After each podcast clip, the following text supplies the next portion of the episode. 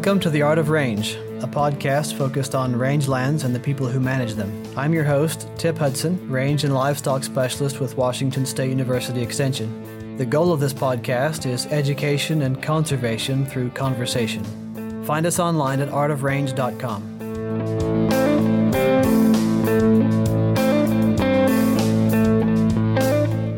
We are reproducing some of the symposia and plenary sessions from the Society for Range Management's 2020 annual meeting and training in Denver for the podcast. I selected sessions in consultation with the meeting and technical program chairs that we believed would be widely applicable and that would not depend heavily on the listener being able to see the accompanying slideshow with photographs and charts.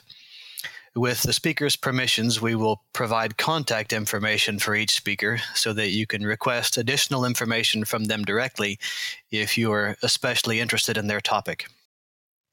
Good morning, SRM. Thank you so much for getting here bright and early. I feel incredibly honored to be here speaking in front of so many people that I deeply respect. I'm excited to talk to you about some topics that I care about very much. My favorite plenary talks have been idea rich and data poor. I've taken that approach here as well, so you won't need to ingest too many graphs and tables before you finish your coffee. Someone once told me that if you don't change your mind about something important every 10 years, you're stagnating as a human being. The thing you change your mind about can't be something small. It's got to be something fundamental, something all your good friends know about you. In other words, to keep growing as humans, we must transform.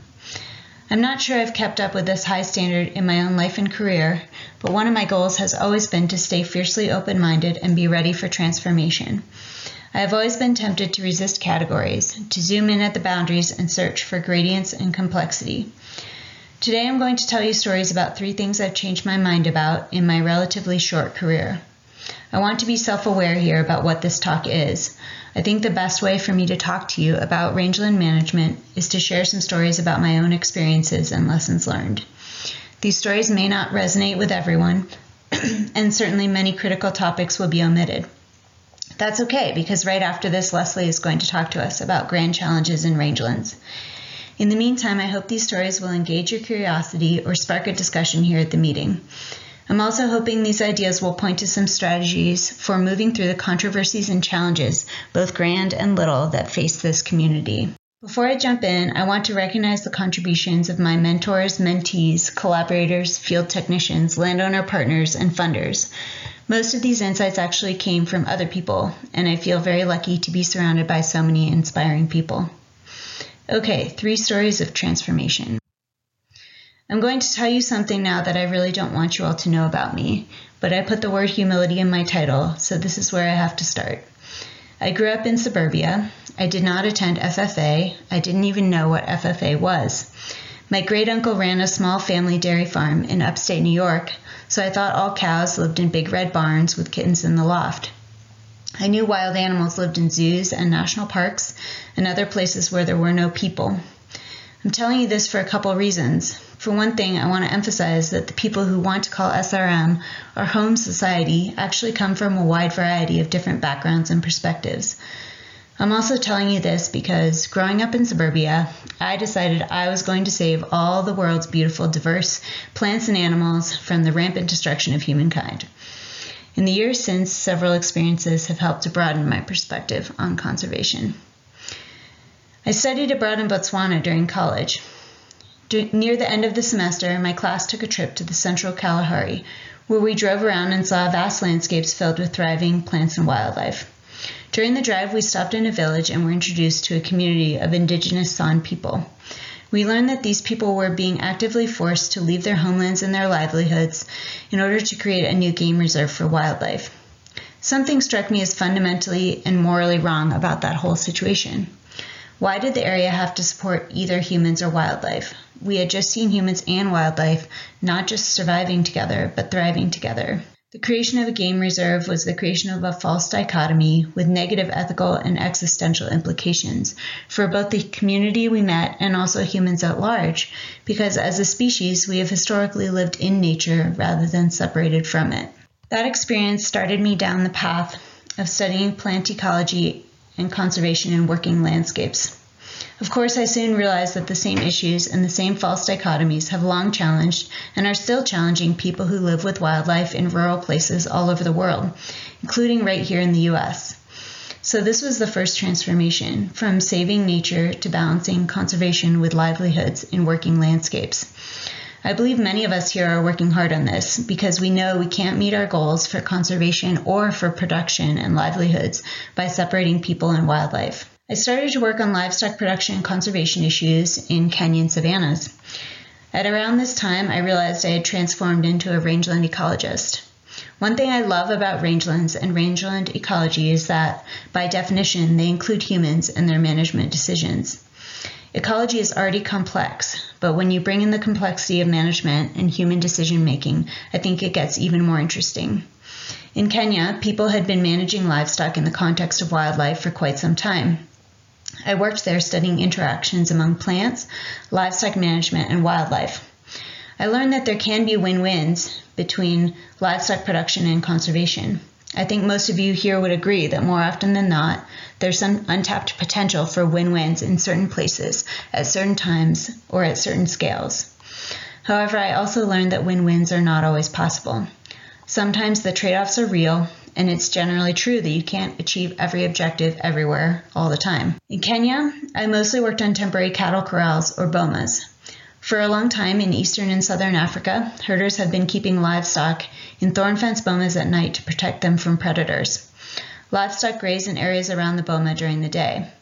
Through this process, livestock move a bunch of nutrients and seeds from surrounding areas into the boma site. After some time, it could be weeks, months, or years, herders abandon the boma and move livestock to a new grazing area. Over time, the abandoned boma site develops into a treeless ecosystem hotspot that we call a glade. I want to stress here that the concentration of livestock does not somehow magically create this nutrient rich, productive site. Livestock are removing nutrients from the surrounding area and concentrating them into one place. The resultant glades support unique, palatable plants and attract abundant and diverse wildlife species. Some wildlife even rely on glades to meet critical nutrient requirements. This is a win win. Livestock management creates glades that support both production and biodiversity. So, given that, we should create glades everywhere, right? Boma density is already increasing in East Africa, and maybe this is a good thing. The impact of a boma is known to extend beyond the physical boundaries of the cattle corral. In fact, bomas cause changes at distances out to 100 or 150 meters from the corral edge. So I expected that if two bomas were placed close together, they might generate an even larger area with the same ecosystem hotspot properties as the glade itself. Thus, two bomas might merge together to create a large super glade.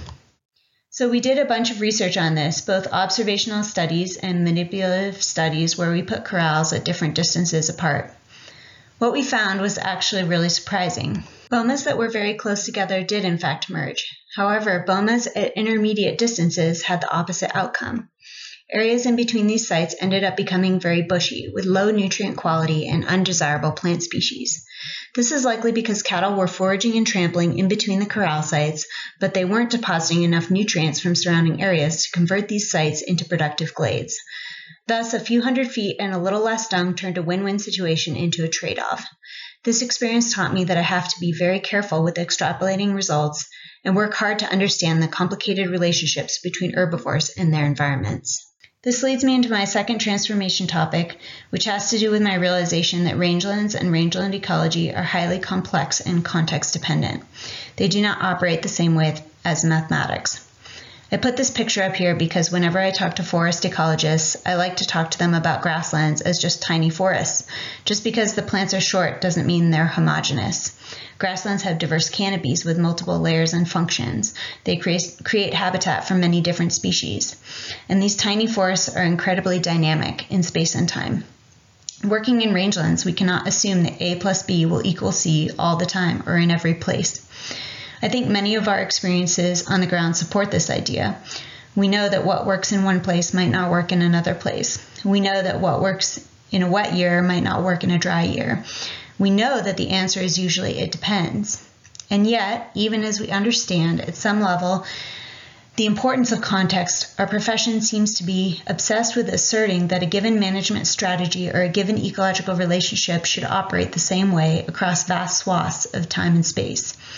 We keep looking for and being very tempted by the idea of one size fits all. If you graze this way, all will be right in the world. So, my goal in the next few minutes is to give you a couple examples of work I have been involved with that's convinced me of the immense complexity and context dependence of disturbance processes in rangeland. One issue I've been working on is the relationship between fire and cheatgrass invasion. I'm sure many of you are familiar with the cheatgrass wildfire feedback cycle that occurs in the Intermountain West. Cheatgrass increases fine fuel loads and fuel continuity, which leads to fire, and wildfire can lead to additional invasion. Ultimately, this feedback can lead to converted ecosystems dominated by cheatgrass. These converted ecosystems now cover millions of acres in the western U.S. Converted sites are typically associated with reduced plant diversity, less wildlife habitat, and lower livestock weight gains than unconverted areas. The, the cheatgrass fire cycle also results in costly firefighting and rehabilitation efforts across huge areas. I had done some work on the fire invasion feedback cycle in the Great Basin, and when I moved out to the western Great Plains, I wondered if cheatgrass played the same game in this region, which has a somewhat different climate and different history of fire and grazing. I found a few articles showing that prescribed fire in the Great Plains actually reduced annual brome cover. I started working in the Thunder Basin region of northeast Wyoming, which is an ecotone or boundary zone separating the sagebrush steppe and the Great Plains. This region is very diverse and supports a whole bunch of interesting plant and animal species, as well as rangeland agriculture and energy development. Ecotones like Thunder Basin tend to be very sensitive to environmental change and they can respond to disturbance in surprising ways. My collaborators and I asked how fire impacted cheatgrass in this ecotone, both with an observational study and more recently with experimental manipulations. We found that historical wildfires had very little effect on cheatgrass in this system. If anything, cheatgrass cover was slightly lower in burned areas than unburned areas. And so far, our manipulative experiment also supports this result. So, why does cheatgrass behave so differently in the Great Plains compared to the Intermountain West? I think it makes sense if we think about spatial context. In the Great Plains, a higher amount of summer precipitation favors native perennials over winter annuals like cheatgrass. And native plants in the Great Plains have a longer evolutionary history of high levels of disturbance, both by large ungulate herbivores like bison and by fire, so they are more tolerant of these disturbances. Ultimately, the relationship between cheatgrass and fire can't be predicted unless we take spatial context into account. The story gets even more complicated if we add grazing into the mix. In my own relatively short career, I found evidence that livestock grazing can promote invasion and it can prevent invasion. It can enhance and reduce forage production. It can enhance and reduce plant diversity.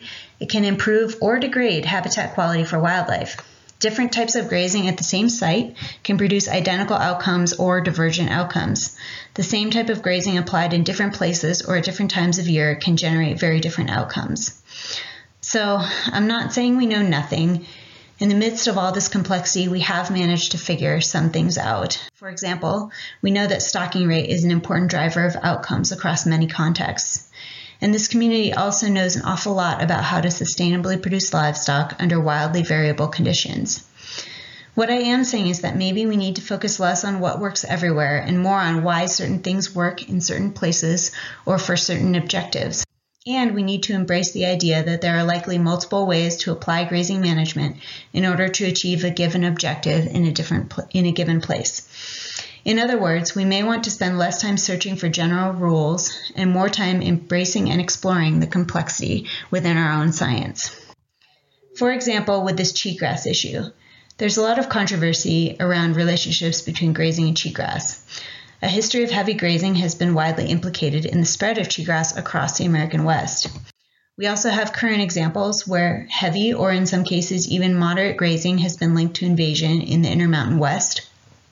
We have work explaining how this can happen via impacts on biocrusts or perennial plants.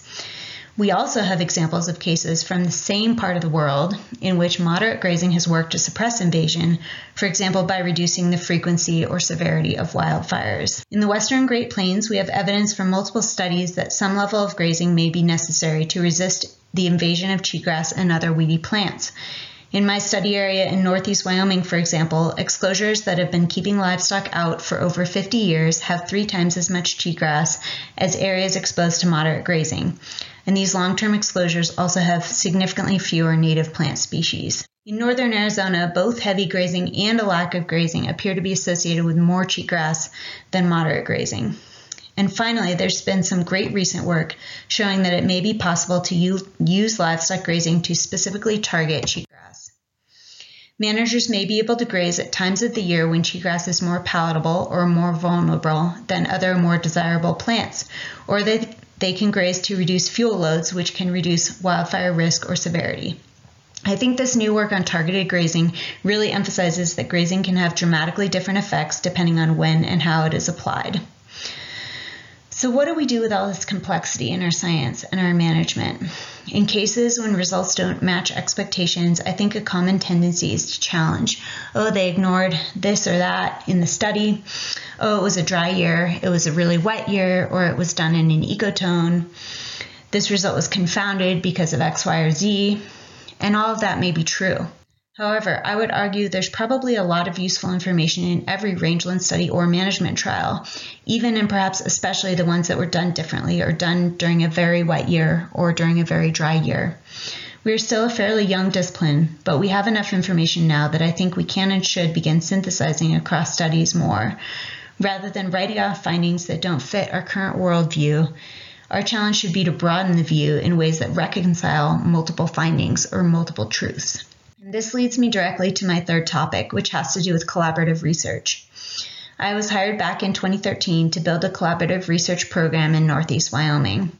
So these next few slides are built from a talk I co-presented last summer with my main collaborator from that region, Dave Pellatz, who is the executive director of the Thunder Basin Grasslands Prairie Ecosystem Association, and whose family has been ranching in Thunder Basin for generations. We wanted to share a little bit about the process we went through to build a collaborative research program. So I don't have time to share the entire talk with you, but I want to highlight a couple of points. First, we found there are a number of benefits to collaborative research approaches. In particular, more perspectives usually foster creative solutions to complex problems, and these solutions also tend to have greater relevance to stakeholders and buy in from stakeholders, so the potential for real world impact is very high. However, there are also some substantial challenges associated with collaborative research. Scientists are typically looking for a signal in the noise. This is why we're so stubborn about doing things the same way at every site, about randomizing and replicating. But managers are dealing with the noise, trying to work th- through the peculiarities of each individual situation or site to get to a good outcome on the ground. So there's a trade off there between learning and doing. As a result, translating real world problems into high quality research projects can be very difficult. One thing the stakeholders I work with have learned is that research is incredibly slow and costly and piecemeal. And on the scientist side, doing stakeholder driven work can sometimes mean that scientific contributions are more incremental or regional. For example, it may be important to determine if a result that has been found elsewhere is also found here. Dave and I also identified a couple of dangers to avoid when working to build a collaborative program. One big one is the fact that different stakeholder groups may assume research results will support their management or policy agenda. Scientists need to be clear up front about the nature of their work. Results are unknown, and there are strict ethical standards surrounding data and research and publication. It's also important to be clear up front that in this field, a scientific study is not likely to generate the final complete answer to a real world problem on the first try. The typical answer is it depends. So, what has worked for us? First, being bidirectional and collaborating at all stages of research, not just the end and not just the beginning either. Along these lines, one thing we try to do is continually work with stakeholders to interpret research results and evaluate them against local knowledge. I'm going to give you a short example here. From 2015 to 2017, we took a bunch of data on how black-tailed prairie dogs impacted plant biomass in Thunder Basin. Since prairie dogs eat plants and we know they compete with cattle for forage, we expected to find that there was less biomass inside prairie dog colonies than outside of colonies. However, we found no significant effect of prairie dog presence on overall biomass in any of those years.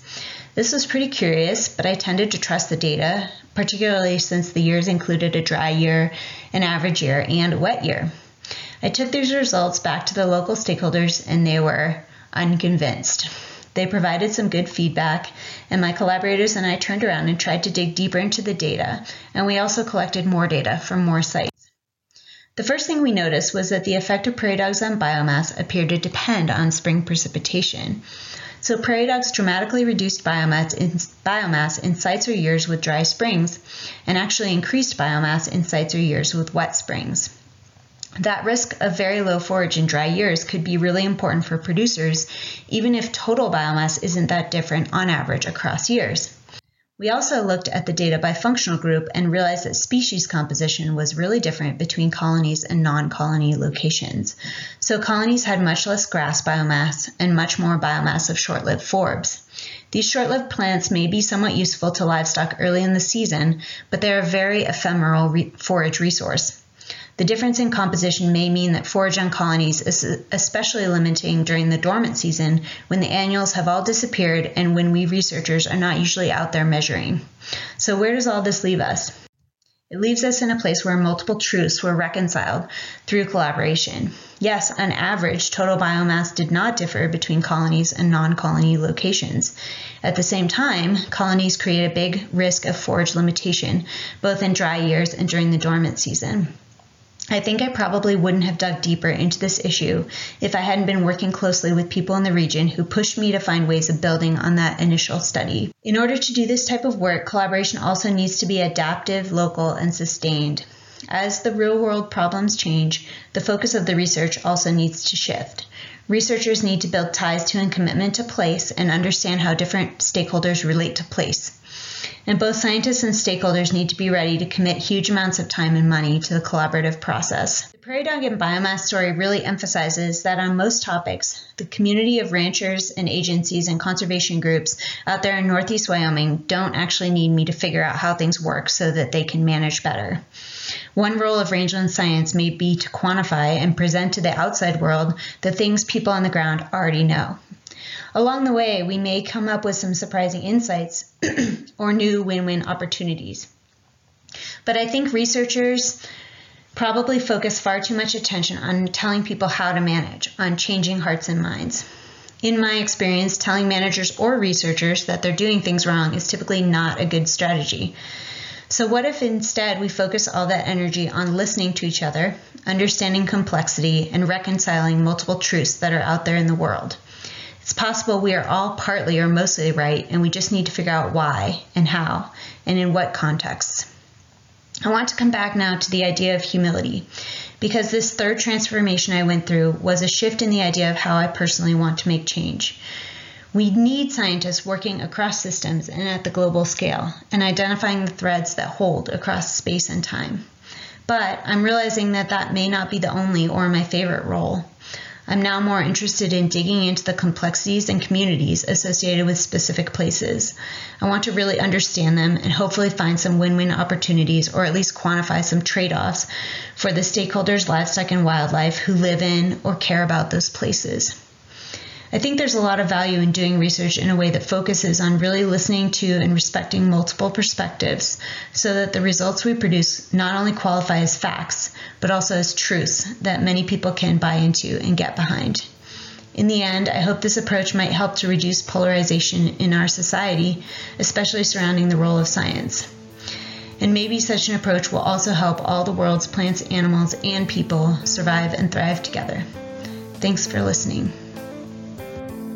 Thank you for listening to the Art of Range podcast. You can subscribe to and review the show through iTunes or your favorite podcasting app so you never miss an episode. Just search for Art of Range.